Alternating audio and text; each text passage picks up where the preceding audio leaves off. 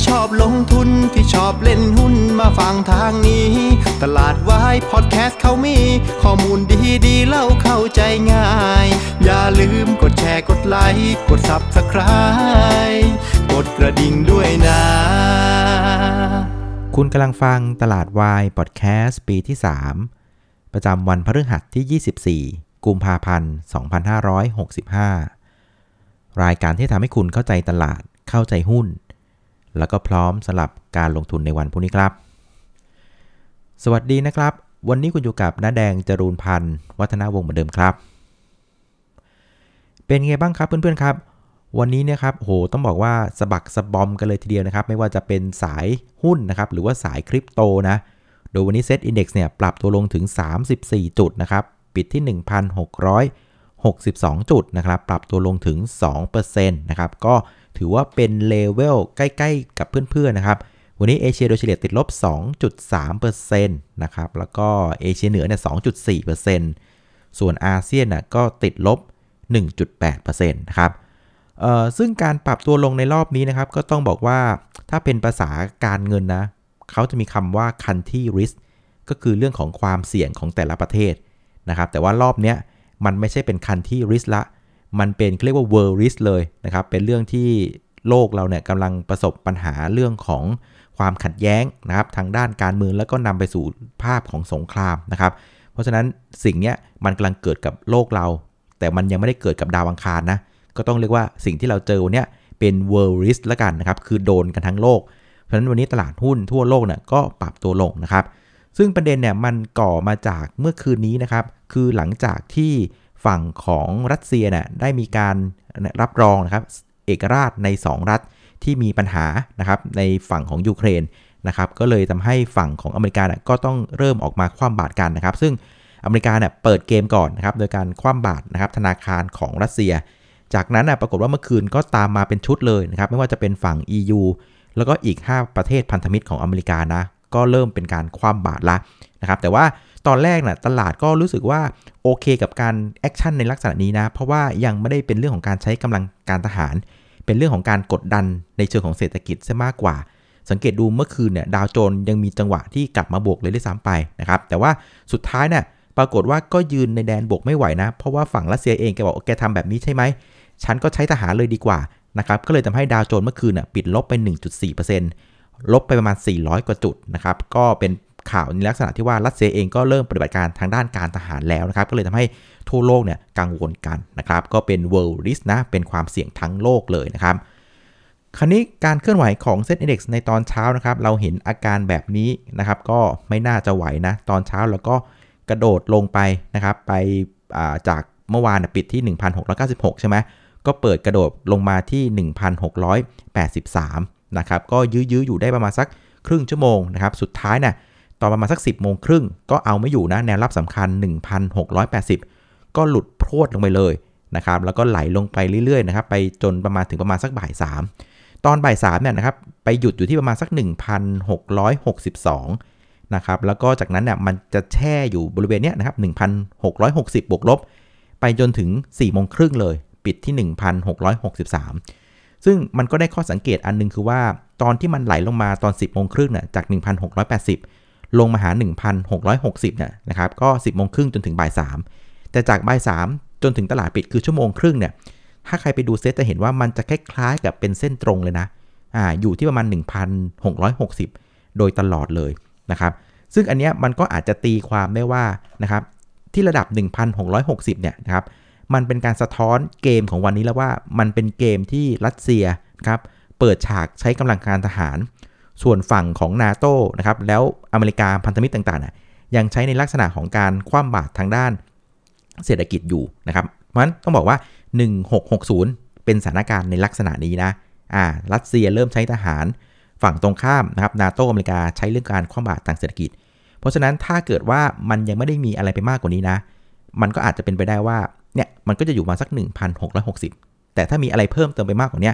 มันก็ต้องไปหาแนวใหม่กันนะครับอันนี้ที่เราจับสังเกตได้ในการเคลื่อนไหวของวันนี้นะฮะมันถึงทำให้จะเห็นว่าเซ็ตอินเด็กนะมันค้างอยู่นะครับที่ 1660 เป็นชั่วโมงครึ่งเลยนะ แทบจะไม่เปลี่ยนแปลงเลยนะครับคราวนี้เรามาดูหน้าหุ้นกันบ้างนะครับสำหรับหุ้นวันนี้ต้องบอกว่าจริงๆ ส่วนใหญ่นะ่ะลงกันทั้งกระดานเลยนะครับแล้วที่จะลงหนักสุดอะ่ะมันจะเป็นหุ้นที่เป็นลักษณะ 2 เด้งนะครับหก็คือกลุ่มค้าปลีก นะครับวันนี้กลุ่มค้าปลีกเนี่ยกดตลาดไปถึง 5 จุด โดน 2 เด้งอะไรนะครับเด้งแรกก็คือ world risk อย่างที่เราให้ฟังนะครับการตึงเครียดของยูเครนสหรัฐ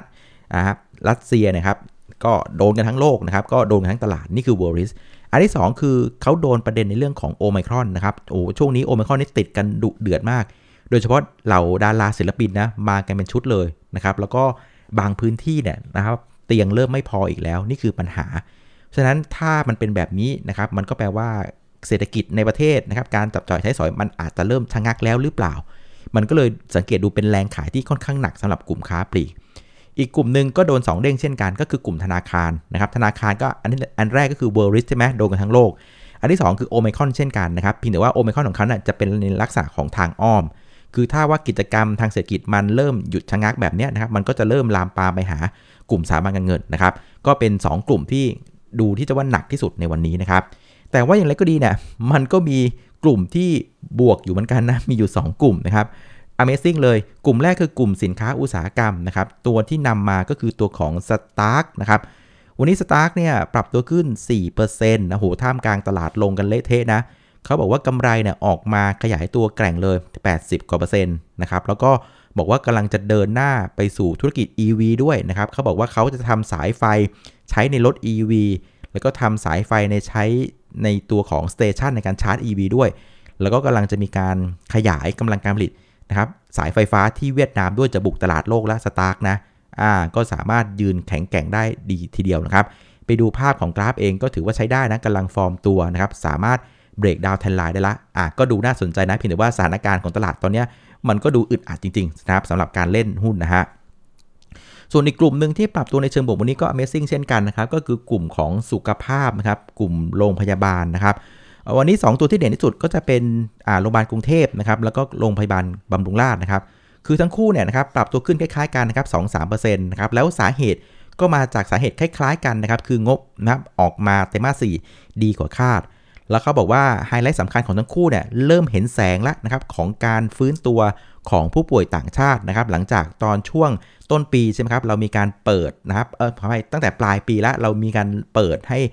ผู้ป่วยต่างชาตินักท่องเที่ยวต่างชาติเริ่มเข้ามาในประเทศเราได้นะครับก็เลยทำให้เริ่มเห็นสัญญาณว่าอะผู้ป่วยเริ่มมาละรายได้เริ่มกระตุกละ คนก็มีความคาดหวังต่อว่าอะในปีนี้เนี่ยนะครับน่าจะเป็นปีที่ฟื้นตัวของเขา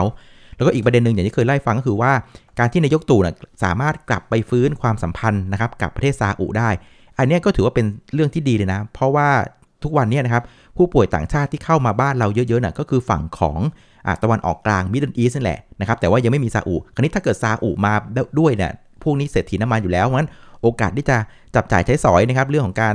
ด้านสุขภาพเนี่ยเรียกจ่ายกันไม่อั้นน่ะเพื่อให้ร่างกายสุขภาพดีเนี่ย ก็มีความเป็นไปได้เช่นกัน อันนี้ก็เป็นอีกหนึ่งโอกาสใหม่ ๆ ของกลุ่มโรงพยาบาลพวกนี้นะ วันนี้ก็เลยทำให้ทั้งคู่เนี่ย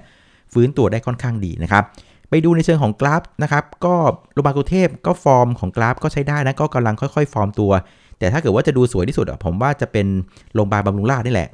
เรียกว่าฟอร์มตัวเป็นลักษณะของ cup with handle เลยเป็นแก้วกาแฟ หูแก้วเริ่มมาละนะครับแหมถ้าตลาดไม่แย่เกินไปนะผมว่า เราอาจจะได้เห็นโรงพยาบาลบำรุงราษฎร์สนุกๆนะครับสำหรับในช่วงไตรมาสหนึ่งไตรมาสสนี้ก็ได้นะฮะ คราวนี้มาดูผู้เล่นในตลาดนะครับ ก็วันนี้พอสถานการณ์แบบนี้นะ มันก็เป็นอะไรที่เซอร์ไพรส์เหมือนกันนะครับ เพราะว่าก่อนนั้นเนี่ยเท่าที่ฟังจากใครๆหลาย ๆ คนนะ ทุกคนก็คิดคล้าย ๆ กันว่าแหมคงจะขู่อย่างเดียวแหละฟอดฟอดฟอดฟอดนะ คงไม่กล้าที่จะทำอะไรกันนะครับ แต่สุดท้ายก็ออกไม้ออกหมัดกันแล้วนะครับ โดยรัสเซียนะก็เปิดละนะครับ ส่วนฝั่งนาโตอาจจะต้องดูอีกสักนิดนึงว่าเขาจะออกไม้ออกหมัดหรือเปล่านะครับ แต่ว่าพอสถานการณ์มันเริ่มเรียกว่ามีออกไม้ออกหมัดกันแบบนี้นะครับ ก็ ไม่ไหวนะครับ วันนี้นักทุนต่างชาติต้องยอมมอบตัวนะนะครับ ก็เลยพลิกมาเป็นขาย2,984 ล้านบาท ก็ค่อนข้างเยอะเลยทีเดียวนะครับ ซึ่งถ้าเกิดว่าไปดูตั้งแต่ต้นปีเนี่ยนั่งทุนต่างชาติอะตอนนี้มีหุ้นสะสมซื้ออยู่นะครับ75,12 ล้านบาทนะอ่าเพราะฉะนั้นต้องลุ้นกันคือว่าถ้าสงครามในรอบนี้เนี่ยมันยืดเยื้อนะนะครับไอ้เจ็ดหมื่นตัวเนี้ยจะเป็นอันตรายกับตลาดหุ้นนะ เออคือถ้าสงครามมันยืดเยื้อไปเรื่อยๆ แล้วเขาอมหุ้นอยู่เยอะเนี่ยเขาก็ไม่ไหวเหมือนกันเขาก็ต้องมีการลดโพซิชันใช่ไหมเพราะความเสี่ยงมันมันลากยาวออกไปไอ้เจ็ดหมื่นที่ซื้อมาน่ะมันจะกลายเป็น 7 0,000 ที่ขายก็ได้เหมือนกันนะงั้นต้องระวังนะครับต้องลุ้นอย่างเดียวคือให้มันจบเร็วๆอย่าให้มันยืดเยื้อนะครับส่วนนักทุนสถาบันนะครับก็ยังคงเดินหน้าขายต่อเนื่องนะครับวันนี้ขายไปอีก 1,387 ล้านบาทนะครับก็เป็นการขายติดต่อกัน 13 วันทำการนะครับ ซึ่งตั้งแต่ต้นปีนะครับนักทุนสถาบันก็ขายไปแล้วสุดที่ 6,204อ่า62,430 ล้านบาทนะครับสูงการซื้อขายวันนี้นะครับก็อยู่ที่ 126,557 ล้านบาทก็เพิ่มขึ้น 45%เทียบกับเมื่อวานนี้นะ เพราะฉะนั้นวันนี้เนี่ยต้องบอกว่าเซตอินเด็กปรับตัวลงพร้อม ๆ กับหุ้นในภูมิภาคทั่วโลก เป็นการลงพร้อมกับวอลลุ่ม นะครับเป็นการลงนะรพร้อมกับการหลุดแนวรับสำคัญ 1,680 รวมไปถึงฟางเส้นสุดท้ายนะ 1673 นะครับ ซึ่งเป็นตัวบอกว่าเนี่ยเปลี่ยนเทนละนะครับ 1673 นะครับ ก็ถือว่าเป็นสัญญาณที่ดูไม่ค่อยดีเลยสำหรับตลาดหุ้นนะครับ แต่ผมเข้าใจว่าเพื่อนๆอะอาจจะมีการบอบช้ำกันบ้างนะครับ ไม่มากก็น้อยนะ แต่ผมอยากจะเป็นกำลังใจว่า ไม่ต้องเสียใจนะ อยากจะหนุนใจว่าให้เพื่อนๆนึกซะว่า อย่าให้วันนี้นะครับมันผ่านไปเฉย นะครับมันไม่ใช่เป็นเพียงแค่วันหนึ่งของตลาดหุ้นนะแต่ว่ามันจะต้องเป็นวันหนึ่งที่พวกเราจะต้องได้ประโยชน์จากมัน คือถ้าเกิดว่าใครผิดพลาดนะครับทำให้พอร์ตเสียหายหรือว่าอะไรก็แล้วแต่นะเราต้องกลับมาเรียนรู้ให้ได้ว่าวันนี้นะครับเราได้เรียนรู้อะไรจากตลาดหุ้นบ้างนะครับในช่วง2อสวันนี้นะครับอย่าให้มันเป็นวันวันที่มันผ่านไป แล้วอีกวันหนึ่งเราก็มาเจออะไรในลักษณะนี้นึกออกไหมเพราะงั้นต้องมานั่งทบทวนกันว่า เอ้ย เราได้เรียนรู้อะไรบ้างนะครับ เรากำไรแล้ว มัวแต่โลภนะครับ สัญญาณ ขายไม่ยอมขาย หรือประมาณว่าเราอาจจะประมาทเกินไปนะครับ เราถือหุ้นเยอะเกินไปนะครับ ในสถานการณ์ที่ตึงเครียดแบบนี้ไปหรือเปล่า หรือว่าเราเนี่ยนะครับไปไบแอสอิงกับสตอรี่เยอะเกิน ในขณะที่กำไรมันยังไม่มาเลยนะครับ อะไรก็แล้วแต่นะผมว่าเราอย่าให้2อสวันนี้มันผ่านไปเฉยๆนะพยายามหาจุดที่เราต้องเรียนรู้ให้ได้ว่ามันมีอะไรที่เราได้เรียนรู้แล้วเราอย่าไปพลาดอีกนะครับ แล้วเราจะต้องเก่งขึ้นในวันพรุ่งนี้นะ อะ สู้ๆนะครับ เอาละสุดท้ายนะครับไปสู่ประเด็นที่จะส่งผลต่อตลาดหุ้นบ้านเราในวันพรุ่งนี้นะครับผมว่าประเด็นที่สำคัญที่สุดตอนนี้ทั่วโลกกำลังรอดูว่าสหรัฐอเมริกานะครับและก็กลุ่มนาโต้ของเพื่อนนะตกลงเนี่ยจะใช้ไม้แข็งหรือว่าไม้อ่อนกับฝั่งรัสเซียนะตอนนี้รัสเซียใช้ไม้แข็งละคือใช้ทหารละฝั่งของ US นะสหรัฐอเมริกากับนาโต้เนี่ยยังเป็นรัฐสามการนะครับคว่ำบาตรในเชิงของเศรษฐกิจอยู่นะครับซึ่งผมคิดอย่างนี้นะ คือถ้าเกิดเขา ยังคงใช้ไม้อ่อนสู้กับรัสเซียนะ ผมว่าตลาดจะไม่ค่อยชอบ เพราะแปลว่าอะไรมันจะยืดเยื้อนะครับ แต่ว่าถ้าเกิดใช้ไม้แข็งนะ่ะคือซัดกันเลยเนี่ยนะครับ ผมว่ามันมีอยู่ 2 ทางเลือกนะ คือถ้าเกิดซัดเลยแล้วมันไม่เด็ดขาดนะครับ แค่หมัดหมัดแยบแยบแล้วมันยืดเยื้อเนี้ย คือตลาดผมว่าไม่ชอบนะครับ คือยิ่งสงครามมันยืดเยื้อเนี่ย มันจะมันจะทำให้เศรษฐกิจมันบอบช้ำมาก แต่ถ้าเกิดว่าซัดเลยแต่ว่าแหมกดปุ่มปั๊บจบเคลียร์ปั๊บเนี่ยเลยนะ คือถ้ามันเร็วเนี่ยผมว่าตลาดอาจจะชอบนะเเออ อันนี้ไม่รู้เหมือนกันว่าฝั่งของสหรัฐอเมริกาและนาโต้น่ะเขาจะใช้ไม้ไหนนะ ก็ลองลุ้นกันแล้วกัน แต่ว่าอย่างไรก็ดีเนี่ยนะครับ ก็พยายามอย่าให้สูญเสียนะครับ อย่าให้มันบาดเจ็บล้มตายอะไรกันมากกว่านี้เลยนะผมว่าจริงๆ ทางที่ดีสุดอะ่ะ ผมอยากจะเห็นยูเอ็นเนี่ยเรียกเคาะกระโหลกทั้งสองกลุ่มมันมาคุยกันสักทีเนี่ยนะครับ คือคือ UN ต้องทำอะไรให้มันดีกว่านี้นะ ผมว่าฝั่งของ UN หรือ WHO เองที่คือแก๊งเดียวกันนะฮะคือ ผมว่าเขาก็ทำพลาดมารอบนึงแล้วนะ สมัยตัวของ โควิดสายพันธุ์สิบเก้าอะ action ก็ช้า นู่นนี่ช้าสุดท้ายลามปามไปทั้งโลกนึกออกไหมคือผมว่าฝั่ง UN เนี่ยต้องต้อง action อะไรที่มันเละดีกว่านี้แข็งแรงกว่านี้ แล้วมันก็มีน้ำหนักมากกว่านี้นะไม่ควรจะปล่อยให้มันลามปามนะเออถ้ามันจบในภาพนี้ได้ เรียกมาเคาะกระโหลกคุยกันให้มันจบเนี่ยผมว่ามันก็น่าจะดีกับทุกคนนะเออแต่ก็ไม่รู้จะจะไหวหรือเปล่านะก็ ลองตามดูแล้วกันว่าคืนนี้นะมันจะออกมาในท่าไหน แต่ว่าล่าสุดนะผมเข้าไปเช็คดูนะครับตัวอย่างตัว Wix Index นะครับดัชนีที่สะท้อนความกังวลความผันผวนนะครับของ S&P 500เนี่ยปรากฏว่าตอนนี้พุ่งไปอีก 20%นะครับไปอยู่ที่ 37 จุดละใกล้จะถึงจุด peak แล้วแต่แถว 40 นะ ในขณะที่ดาวโจนส์ฟิวเจอร์ตอนนี้ติดลบไป 800 กว่าจุดนะนะครับลบไป 2.5%อาการก็ยังหนักอยู่นะครับ ส่วนฝั่งของสินทรัพย์ปลอดภัยนะ bond yield สหรัฐ 10 ปี แหม อยากให้ลงมานัก ลงมาเรียบร้อยแล้วตอนนี้อยู่ที่ 1.86%ในขณะที่ทองคำพุ่งขึ้นมาอีก 3%เป็น 1,973 เหรียญ เพราะฉะนั้นจะเห็นว่าสินทรัพย์เสี่ยงตัวนี้เป็นที่ต้องการของ fund flow เลยนะครับ fund flow วิ่งเข้าหา bond ฟันโฟวิ่งเข้าหาทองคำนะเขาบอกตอนนี้ทองคำบ้านเราเนี่ย วันนี้ปรับราคาไปทั้งหมด 17 รอบนะ ตอนนี้ บาทละ3 0,000แล้วนะ ไม่ต้องแต่งงานกันพอดีนะครับ ใครอยากได้กันก็พาหนีไปก่อน เดี๋ยวค่อยเอามากราบที่หลังแล้วกันนะครับ ก็เห็นว่าตอนนี้นะครับฟันฟลอก็พยายามวิ่งไปหาที่ที่ปลอดภัยก่อนนะครับ เพราะฉะนั้นสินทรัพย์เสี่ยงต่างๆ ไม่ว่าจะเป็นหุ้นนะครับ หรือว่าวันนี้นะครับต้องบอกว่าคริปโตยังเป็นสินทรัพย์เสี่ยงนะ ก็จะโดนแรงขายกันอยู่สักพักหนึ่งนะจนกว่าสถานการณ์มันจะดีขึ้นนะครับอะเอาล่ะ ตอนนี้สำหรับเพื่อนๆที่ผมคิดว่าเรียกว่ากระชับพอร์ตได้ทันนะก็คงจะไม่น่าจะมีอะไรนะ คงจะต้องค่อย เฝ้านะครับจับตาดูสถานการณ์ไปนะครับ ส่วนใครที่อาจจะแบบกระชับพอร์ตไม่ทันนะ แล้วมันเลยจุด cut loss อะไรไปแล้วเนะผมว่าไม่เป็นไร คงจะต้องอดทนแล้วล่ะนะครับ เพราะว่าอย่างน้อยเนะ่ยผมว่าลึกๆแล้วเนะ่ยถ้าสงครามในลักษณะเนี่ยยิ่งเป็นสงครามสมัยใหม่นะมันมีอะไรที่มันรวดเร็วนะครับ มันมีเครื่องไม้เครื่องมือที่ที่ที่ดีพอสมควรอะมันไม่น่าจะยาวนานนะหวังว่านะ เพราะงั้นถ้ามันไม่ยาวนาน ผมว่า มันก็อาจจะจบได้เร็วเช่นกันนะครับแล้วก็อย่างที่เล่าให้ฟังเมื่อวันก่อนเนี่ยไอความสัมพันธ์ระหว่างเรากับยุโรปเองเนี่ยโดยตรงทางเศรษฐกิจอะมันไม่ได้เยอะมากเท่าไหร่นะ จริง ๆ แล้วบ้านเราผลกระทบค่อนข้างน้อยนะอ่าแต่ว่าต้องยอมรับว่าพอมันเป็น world risk เนี่ยมันเสี่ยงกันทั้งโลกอะยังไงมันก็โดนเซกันทั้งโลกนะพอดีว่าเราไม่ได้อยู่ดาวอังคารไงมันก็เลยต้องเซกันไม่เป็นไรนะครับเพราะงั้นถ้ากระชับพอร์ตไม่ทันแล้ว เลยจุด cut loss แล้ว ไม่เป็นไรนะครับนั่งดูอย่างเดียวก็ได้นะครับ เดี๋ยวรอจังหวะดีๆแล้วค่อยเริ่มเข้าไปถัวกันครับอะเฝ้าสถานการณ์กันนะครับอะเอาละวันนี้ก็น่าจะครบถ้วนประมาณนี้นะครับสำหรับรายการตลาดวายพอดแคสต์นะครับขอบคุณอีกครั้งสำหรับการติดตามกดไลค์กดแชร์แล้วก็แนะนำรายการให้นะครับแล้วถ้าเกิดว่าเพื่อนๆมองว่ารายการตลาดวายพอดแคสต์มีประโยชน์นะครับ ก็อย่าลืมนะครับกดไลค์กดแชร์นะครับกด Subscribe นะครับช่องตลาดวายพอดแคสต์บน YouTube เป็นรายการนะครับ เอาละวันนี้ขออนุญาตลาไปก่อนนะครับ เจอกันอีกที วันอาทิตย์ช่วงบ่ายๆครับกับรายการตลาดวายพอดแคสต์วิกเอนครับ วันนี้ลาไปก่อนครับ สวัสดีครับ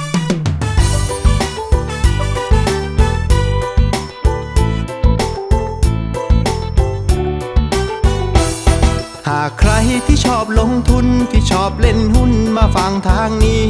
ตลาดวายพอดแคสต์เขามี ข้อมูลดีดีเล่าเข้าใจง่าย อย่าลืมกดแชร์กดไลค์กด Subscribe กดกระดิ่งด้วยนะ